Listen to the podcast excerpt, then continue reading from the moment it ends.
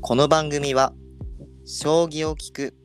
という新たな将棋の楽しみ方を皆さんにお届けしていく番組です。お相手はオードリー・ヘップバーンにハマったよりと扇風機で頑張っているシエスタでお送りします。それではポイント将棋第111局対局よろしくお願いします。よろしくお願いします扇風機でまだいやーそう頑張ですってるんですねか。まだまだあの7月入ってないからっていうところをちょっと自分の中の、まあ、言い訳というかあれにしてなるほど、まだ節電してますよ私は。僕もガンガンつけてま すねだって さっきちょっと聞こえましたもんピーって収録あ本当直前にそうあエアコンつけてるって思ってあそうそうそそううちょっとねさすがにねもう暑いんでねつけるよなって思いながらいや、まあ、ちょっもとう勝1ったなっヶて月前ぐらいからつけてるからね それそれちょっとあれですねもうあれですよちょっと我慢がならないですけどそれはちょっと。 もうちょっとね本当です。はかい。いやでも,、まあパソコうんンとかつけてるとね熱くなるからっあ、そういうことっていう言い訳そうなるほどね僕の愛する MacBookPro がね悲鳴を上げないように確かにね。まあ、体調悪くなるよりかは、よっぽどね。そうそうそういいですね。いいからねそうそううん。えー、オードリー・ヘップバーン。オードリー・ヘップバーン そうえ綺麗じゃないですかいやーあ、確かに、でも、なかなか、え、見る機会ないような気もしますけど、何それはうん、なんか見たんですか映画かなんか。いやまあそのローマの休日はいははいまあはいあの代表作あるじゃないですか。うんでまあ、ずっと綺麗やなとか思ってうん、なるほどね。でちょっと写真集がね出てたんでそれはそう、これを機古にあ、古本屋かなんかで見つけいたんやいですやいかや普通に新しくなんかね映画化されるんだったからなんかオードリー・ヘップバーンが、えー、あ、そうなんだ。でたまたま本屋さんのその前のところでねバーって、オードリー・ヘップバーンの特集みたいなの組まれてあったからはあ。でなんかその人生とかそういうねいろいろこういう活動してきましたとかその映画の撮影の裏話とかも収録されてるものを読読ん。で、いややっぱ綺麗やなと思いながらなるほどね。そうそうそうそう、へーまあそうですね。ちょっとじゃあ、私もどっかで見つけたら、ちょっと見てみようかなと思いますけど。ぜひぜひ見てくださいうんなるほどね。あれは全人類が恋をした 人ですからねめちゃくちゃ言いますね。ちょっとそれは逆に本当見なきゃいけないです。なんかねローマの休日の撮影スタッフ全員が恋をしたみたいなっていうセリフ がめっちゃすごいな、それ。あったよ、へーまあでもあんだけ綺麗だったらねそうでしょうね確かにね。今の時代も綺麗って思うぐらい。いや、そうそうそうそうそう。ん多分ね。確かに。それはちょっとね、僕は今恋をしてます。突然の告白ですが。は、はいえーというわけで、まあ、今回は、えーまあ、ゲスト会ということで、えーまあ、はい我々のお友達をお呼びしております。えーダイナくんです。よろしくお願いします。よろしくお願いします。ダイナです。はい。えっと、そうですね、ダイナくんは高校生の時から多分、あれなのかな、僕たち3人は面識があるのかな。ゆりくんはもうちょっと前から知ってるのかもしれないけどど。うだっけどこで出会ったっいや、あのどこやるでも言うて高校生ぐらいじゃないああ、そんぐらけいかそうな。か、高校の時か。そうだよ。でも中学校の大会とか、あの、鍛錬会とかで会ってなかったっけああ、どうだったっけあんま覚えてないんだよね。あーでも話してはないか。そ、そううか。高校の時に話したぐらいか。うーん。まあ、あのね、差がすごい、気力の差があったんで そう、めちゃく僕ちゃはねね、、その、ダイナ君たちがいるグループにはいなかったような気がします。 もう、まあ土底辺だったんで、その時。いえいえいえいえ。ダイナ君はね、あのまあ、簡単にあの私の方から経歴紹介させていただきますけど、まあ、めちゃくちゃ将棋が強い方で、まあ、宮崎県の、まあ、将棋界をご存知の方なら、まあ、多分もうみんな誰しもがすごいよねあの子はすごい強いよねっていうぐらい、まあ、一目置かれる存在なんですけど、えーまあ、今大学のね院の方でまあいろいろ勉強だったりをしてるっていうような感じになってます。えーこれまで過去の将棋の実績とかもね、あのーものすごいものがあって、えー、と高校生の時に団体戦で全国何位でしたっけ全国3位かな。おーすごい。すご いになっすごていたりとかえっ、とあとはそうだな個人戦はあれでしたっけ高校生の時はうん。全個国人戦は出全場くらい。うん。出てたけど、そんな上位はなかったかな。うんうんうんうん。で大学生になってからも、えーまあ、いくつか大会とかで結果残したりもされてて西日本大会だったかなうん、西日本大会、そうね。の時が、え一応個人戦4位。うーんっていうね、もう本当にこれまでまあすごい輝かしい実績を残されてる方になっています。いやー、本当同世代でね、もうトップを走ってた人なので、ちょっとね、緊張しながらになっちゃうんですけど、 そんなこ とない。あそうですね、まあ、実は大学の時にね、一緒に将棋してたんで、教えてもらってたんで、まあ本当に将棋以外もね、いろいろ遊びましたけど、まあ、今回はちょっとね、将棋めちゃくちゃ強いダイナ君に、まあ、これまで将棋強くなるためにどんなことしてきたかとか、もしくは今してることとか、あとモチベーションとか、なんかそこら辺のところ、あともし話がいけば今後どういうことしていきたいなとか、まあ、どういうふうに将棋界になっていくかなみたいなとこまでじっくり話していければいいかなと思ってます。ということはいでよろしくお願いします。はいよろしくお願いします。はーい。じゃあ、早速なんですけど、まあ、大く君、めちゃくちゃ将棋強いってところで、え、将棋の強くなるためにしてきたことって、これを絶対自分は負けないみたいなことありますか他の人に負けないみたいな。他の人に負けないまあ、そうじゃなくてもいい けど、そんなにないけどなそあそううんどうだろうなでもうーん一番頑張ったことか難しいなまあでも将棋の基本の勉強の仕方は3つあってはいはいはい。対局をすることと、うん詰将棋を解くこととうん。棋譜並べをすることだと思うんだけど、うん。まあ、それをちっちゃい時からただ続けてきたおー。かなるほどな、ね。負けないところはそんなにないけど、まあ、続けてはきたかな一うんうんう応。ん。なるなほんかどそのね。小さい時から続けてきたって言ってたけどいつから将棋を始めた、えっと、将棋のルールを覚えたのは4歳か5歳ぐらいの時だったんだけどはいいはいはい。でそこから小学2年生の時に今行ってる将棋道場の教室に通い始めてそこからずっと続けてきた感じですかね本格的には。すすごいっごいですね。てことはもう小学生低学年から基礎的うなんそのなんていうか将棋の勉強を継続してやってきてうんうんうん。そうですねすごいな。継続は力なりっていう言葉を体現してね、今に至るって感じですかね。うんやるなえちなみに、 やるなって、 あれですけどちな、ちなみに、その3つの中だったら、どれが一番大切だっていうのはありますか、ああ、一番大切か。まあ、難しいけど、自分が一番、うーん、強くなるときに変わったなって思ったのは、詰将棋かな。ああ、なあーるほどね。 一番嫌なやつだ一番嫌だったね。いや、自分も一番嫌な練習が詰将棋で、うんうんそれをちっちゃいとき、まあ、対局が一番楽しかったから、ちっちゃいときは。それをずっとやってて詰将棋は逃げてたタイプなんだけどなんかある時から詰将棋が楽しくなってきて結構手数長いのも自分から解くようになっていったぐらいの時から自分が強くなったことを実感し始めてで詰将棋が今は大好きなのでなるほどな。自分は詰将棋が一番大切かなって思いますかね。なるほど詰将棋をサボってきたから僕 はうん。いや、もう同段じがくです、ね。上がらなかったんですねいやなるほどなるほどね。でもなんか今の話聞いてるとそのスポーツとかでもさやっぱ同じようななんか話とかあったりして例えばその野球とかサッカーとかでもやっぱ試合とか練習試合とかめちゃくちゃみんな大好きだからそればっかやりたがるけど、まあ、基本の反復練習みたいななんかそれこそドリブルとかなんか素振りとか筋トレとかすごい基本的なところがやっぱ一番大事なんだっていうのが今の将棋にも通じるスポーツにも通じるとこなんだなって、ね、今ちょっと感じましたよねうーんえ今はもう実際にプレイヤーとしてやってるまだやってるってこと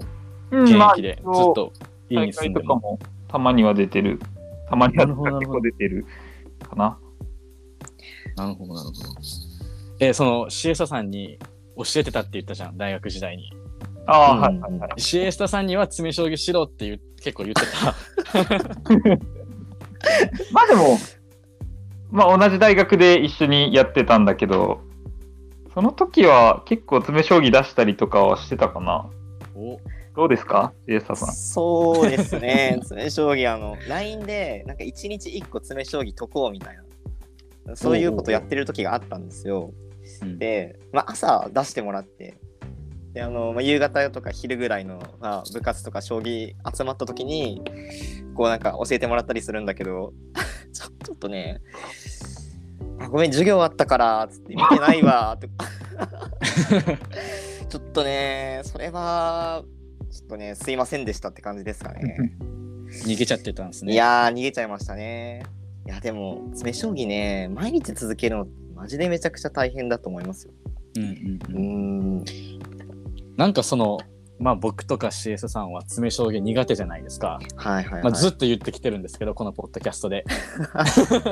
なんずっと言ってで、ますその、なんというか、まあ、モチベーションっていうか、どっからそういった、その、なんていうかね、筋トレとか基礎的な体力をつける、うんうんうん。続けていく、モチベーションってどっから来てるんですかああ、モチベーションか。どうだろう。まあでも、うーん、なんかな、自分だったら、どうかな。でもなんか自分も詰将棋の本を毎日開いて読んで、一日何本解くみたいなのは、ちょっとなかなか最近しきらんくなってきて、はいはいはい。なんか、将棋をずっと続けてて、将棋のコンテンツとか結構興味あるから、YouTube とか Twitter とかいろいろ見るんだけど、まあその中でやっぱなんか、詰将棋が流れてきたりすることが多くて、Twitter とかで。うん。で、それを見たときに、なんか、もう解くまで次の画面行かないみたいな感じになってるかな、最近は。あだから解かないと気が済まなくて、パッと見たやつは。あ、なるほどね。じゃあ、あれなんだ、その、闘争本能じゃないけどさ、もうちょっと詰将棋見たら、解くまで、俺はこれ、と解かないと負けみたいな、そんな気持ちにもなってるのか。うん、なんか、結構朝の時間とかでも解かないと、なんか、解けないから、何もできないから、ちょっと朝とか結構い、パッと見たときに、パッと詰ましちゃうよね。ああ、なるほどね。すごい。すごでも結構、なんかそ、そんなにめめちゃくちゃレベル高いやつじゃなくて、うんうんまあ、1桁台とか、まあ、長くて10 15手ぐらいかな。なるほどすごそいれねまでは、まあ、そうね、毎朝、なんか、チェックしてたら、なんか流れてくるから。ああ、なるほど、ね。朝からよくそんな脳みそフル回転いけますうね。ーん。すごいな。私なんかあれですねその SNS とかで今めちゃくちゃ発達してその詰め将棋とかバってつぶやいてる人とかもたくさんいらっしゃるじゃないですか、うんうん、そういいうのも時代にね今の時代の将棋の勉強法なのかなって、うん。うんうんう。ん、今ちょっとすごい感じましたねへえそうえちなみになんかその最近のそのうんなんていうか、今大那君教えたりもしてると思うんですよ、うんうん、そのさっき言った将棋道場とかで先生みたいなことをやってると思うんですけどそうですね最。近の小学生とかってやっぱ詰将棋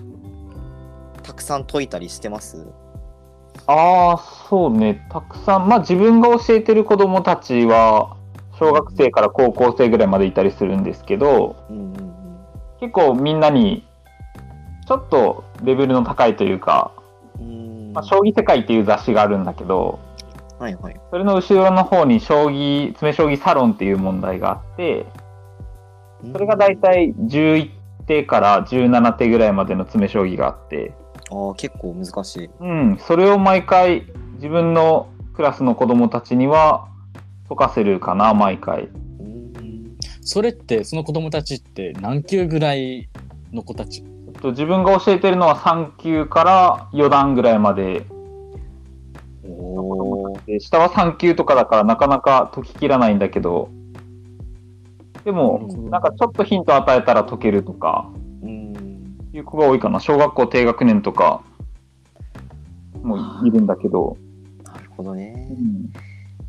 やっぱじゃああれなんだこうチャレンジしていくっていうところがやっぱ一番大事ああ、そうですね。なんかうん短い詰め将棋も大事なんだろうけど、自分は結構長めの詰め将棋を解かせて、読みを深めさせる練習をよくしてるかな。うんなるほどねそっかじゃああれなんですねやっぱ詰め将棋ってめちゃくちゃ大事なんです ねめっちゃ今更ですけどへーうんちなみにその一級の子が、まあなんか前ね、ポッドキャストのテーマで、うん初段が壁だよねみたいな一つのなんかあったじゃん、話したじゃん。うん一級の子が初段になるために、何手詰めぐらいのやつを目安として挑戦したら、記録が上がったりする。まあ大体でいいけど。ほど。1級から初段だったら、まあ、7手詰めがスラスラ解ける子供なら初段にはすぐ行くかなって思うけどなるほど。短めのやつだったらねうんうん、じゃあ7手詰めがスラスラ解けるようになるようにまあ練習したらいいってことまあそう詰め将棋に関してはそんな感じだと思いますなるほどじゃあ詰め将棋が大事っていうのは分かったんですけどなんか他にもその対局うんうんするときに、まあここを気をつけて指してるなんかつ強くなるためにうん序盤中盤終盤のどこが一番大事だと思ってますかああ序盤中盤終盤の中でかうんうん自分は結構終盤が大事だと思ってるこれよく言ってるんだけどはいはいはい記録4段ぐらいまでは終盤力だけでなんとかなるっていうおうおんなるほどでそれがさっきの詰め将棋にもつながってるんだけどうんうんかな序盤中盤も大事なんだけどそこが結構なんか細かいところまでできるようになるのは結構講談社になってからだからうん基本はやっぱ終盤で相手の玉をしっかり寄せる詰ますっていうのが大事だと思うかうな。んなるほどねやっぱりそこの終盤の力っていうのを強くするために一番いい勉強方法が詰め将棋うん、そうですねう。んそうかなと思います。なるほどですねじゃあもうこれは詰め将棋の本をなんか買いに行かないといけないですうね、ーんそうだし結構ねあのこのラジオはねあのなかなか詰め将棋の重要性をお伝えすることができてなかったのでそういった意味だとねめちゃくちゃあれですね今回のゲストはありがたいですよねそうですねそこをね教えてくれてるってところでねじゃあぜひ、うん私の本買っていただいて。確かに確かに朝からツイッター見ないといけないねいやそうだね それちなみになんですけどその朝やっぱりめちゃくちゃ忙しい時とかもあったりするじゃないですか、うんうん。やばい。いもうこんなんなんか詰め将棋解いてたら遅れるみたいな、うんうんうん。そんな時でも見つけちゃったらうん。解いちゃう勝手に解そういち言ゃっちゃうね。でも、なんかもう本当に、本当に1分1秒争うとかだったら、うはいはいはいうーん、そうね、すぐ閉じないといけない場面だったら閉じるけど、その後やっぱなんか、一回準備が終わってとか、出てとか、移動中とか見ちゃうよね、なんか。ああ、じゃあえーやっぱモヤモヤしたまんまってことなんですね、うん、ちょっと気になっちゃうと か、なんか、それ考えながら準備したりとか。ああなるほどねすごいなもうあれですねほんと将棋大好きだからそうなっちゃうんでしょ うねきっそうとなねのかな。うんすごいなじゃああれだ将棋なしの生活は今も考えられないうーん、将棋なしの生活は考えられないかあな。ーなるほどというか、なんか、将棋がなくなってしまったら暇すぎて、多分、はいはいはい日常が。はまあ気づいたら将棋のこと考えてることがよくあるんだよねなんか対局しない日とかは全然いっぱいあるんだけどうん将棋のことを全く1ミリも考えないっていう日が今まで1日もなかったからほほほマジかそう なんだえよなんかこれそれもうその考えてる内容になんかその、まあ、自分のそのなんていうかな気力アップのためのことを、まあ、考えてることもあるかもしれないけど、うん将棋普及とかそういう教える側に立ってるそういう場面もあると思うんだけどそういう立ち位置で今活動してる時もあると思うんだけど将棋普及だったりとか、まあ、今後なんかこういうふうに将棋界発展していったらいいなとかって思うこともある。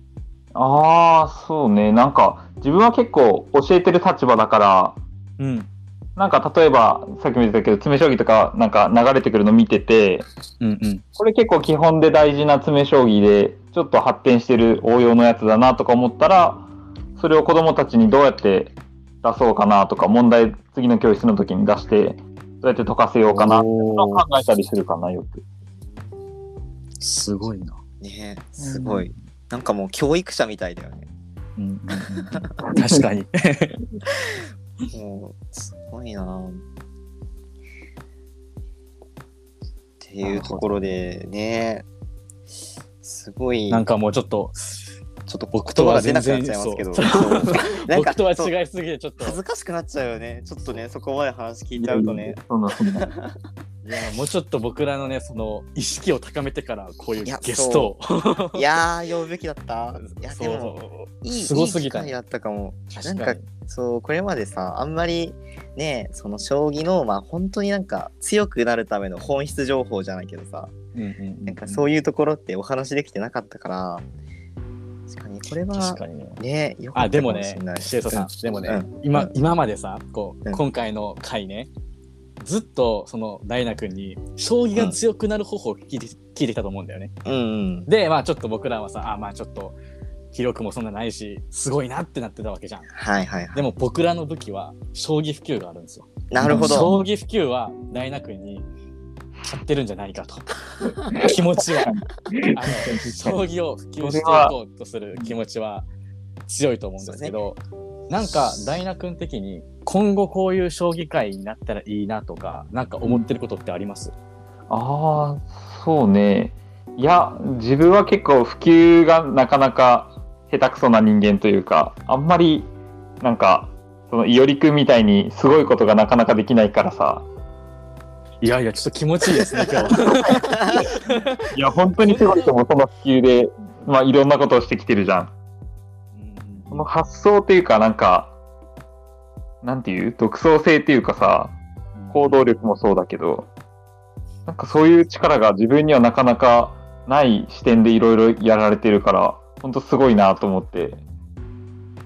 日ゲストにこんなに褒められることってあります どっちがゲストか分からなくなってますけど。わかんなくなりましたねうーん。まあ確かにね。まあ将棋を好きっていう気持ちは多分お互いめちゃくちゃどっちが上とかどっちが下とかなくて同じぐらいあると思ってて、もう方向性の違いでやっぱお互いにリスペクトできるんだなって。うんうんうん確かにね。なんかちょっと、宮崎の将棋会とか聞きたくないですかそうですね。ああ、そうですね。ちょっとじゃあ、その話聞きたいんで、一旦この辺で、なるほど、締め時て間、みて時間そうがですねはい。じゃあ次回、ちょっともう一本、ダイナさんに出ていただいて、宮崎の将棋会とかで確おかに。話をちょっとしていただきたいなと思うんですけど、はいよろしいでしょうぜひ聞けか。はいぜひよろしくお願いしますはよっい。しゃ。じゃあ、というわけで、えーまあ、今回は、えーダイナさんの、えーまあ、ゲスト会というところで、まあ、いろいろこれまでの経歴だったり、まあ、将棋が強くなるためにはというテーマうでん、お話をさせていただきました。うーんこれなかなかねちょっと考えさせられるというか納得するところがめちゃくちゃ多かったんでうんまたちょっと後でこれ ちゃんとあの公開されたらもう一回聞き直したいなっていう内容がたくさんあったんで多分ね、リスナーさんの中で、いいろいろ気力がバラバラじゃん。自自分のこの言葉だったら何をすればいいの多分聞きたい人たくさんいると思うんだよね。確かに確かに、